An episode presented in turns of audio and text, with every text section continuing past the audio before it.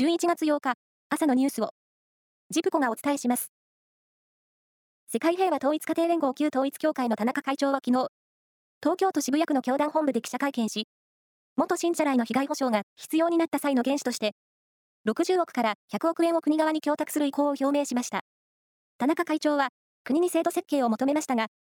総理大臣官邸の幹部は、受け取る法的根拠がないと、実現に否定的な見解を示しました。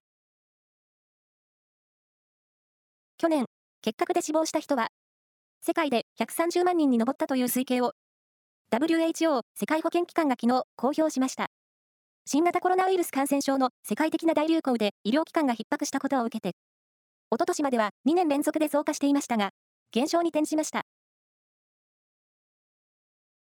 G7 先進7カ国の外相会合が昨日、東京都内で開かれ、議長の上川外務大臣は、パレスチナ自治区ガザを含む中東情勢に関し、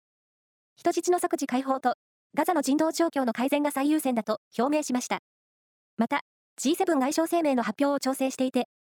中東情勢に関する一致した立場を示したいと説明しました。会合は今日も行われます。NTT 西日本の子会社からおよそ900万件の顧客情報が流出した問題で、データを持ち出したとされる元派遣社員が名簿業者に名簿を売り、1000万円を超える金を受け取っていた疑いがあることが、捜査関係者の話で分かりました。警察が流出の経路などを調べています。サッカーの ACL アジアチャンピオンズリーグは昨日、各地で東地区の1次リーグ第4戦が行われ、I 組の川崎フロンターレは、タイの BG パップムに4対2で勝ち、4戦全勝としました。また、昨シーズンの J1 王者で G 組の横浜 F マリノスは、フィリピンのカヤに2対1で勝って、3勝1敗としています。1次リーグは、東地区、西地区ともに、各組の1位のほか、2位のうち、成績上位3チームが決勝トーナメントに進みます。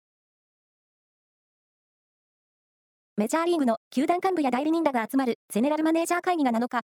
アメリカのアリゾナ州で始まります。エンゼルスから FA となり、各球団との交渉が解禁された大谷翔平選手の動向が話題の中心となりそうですが、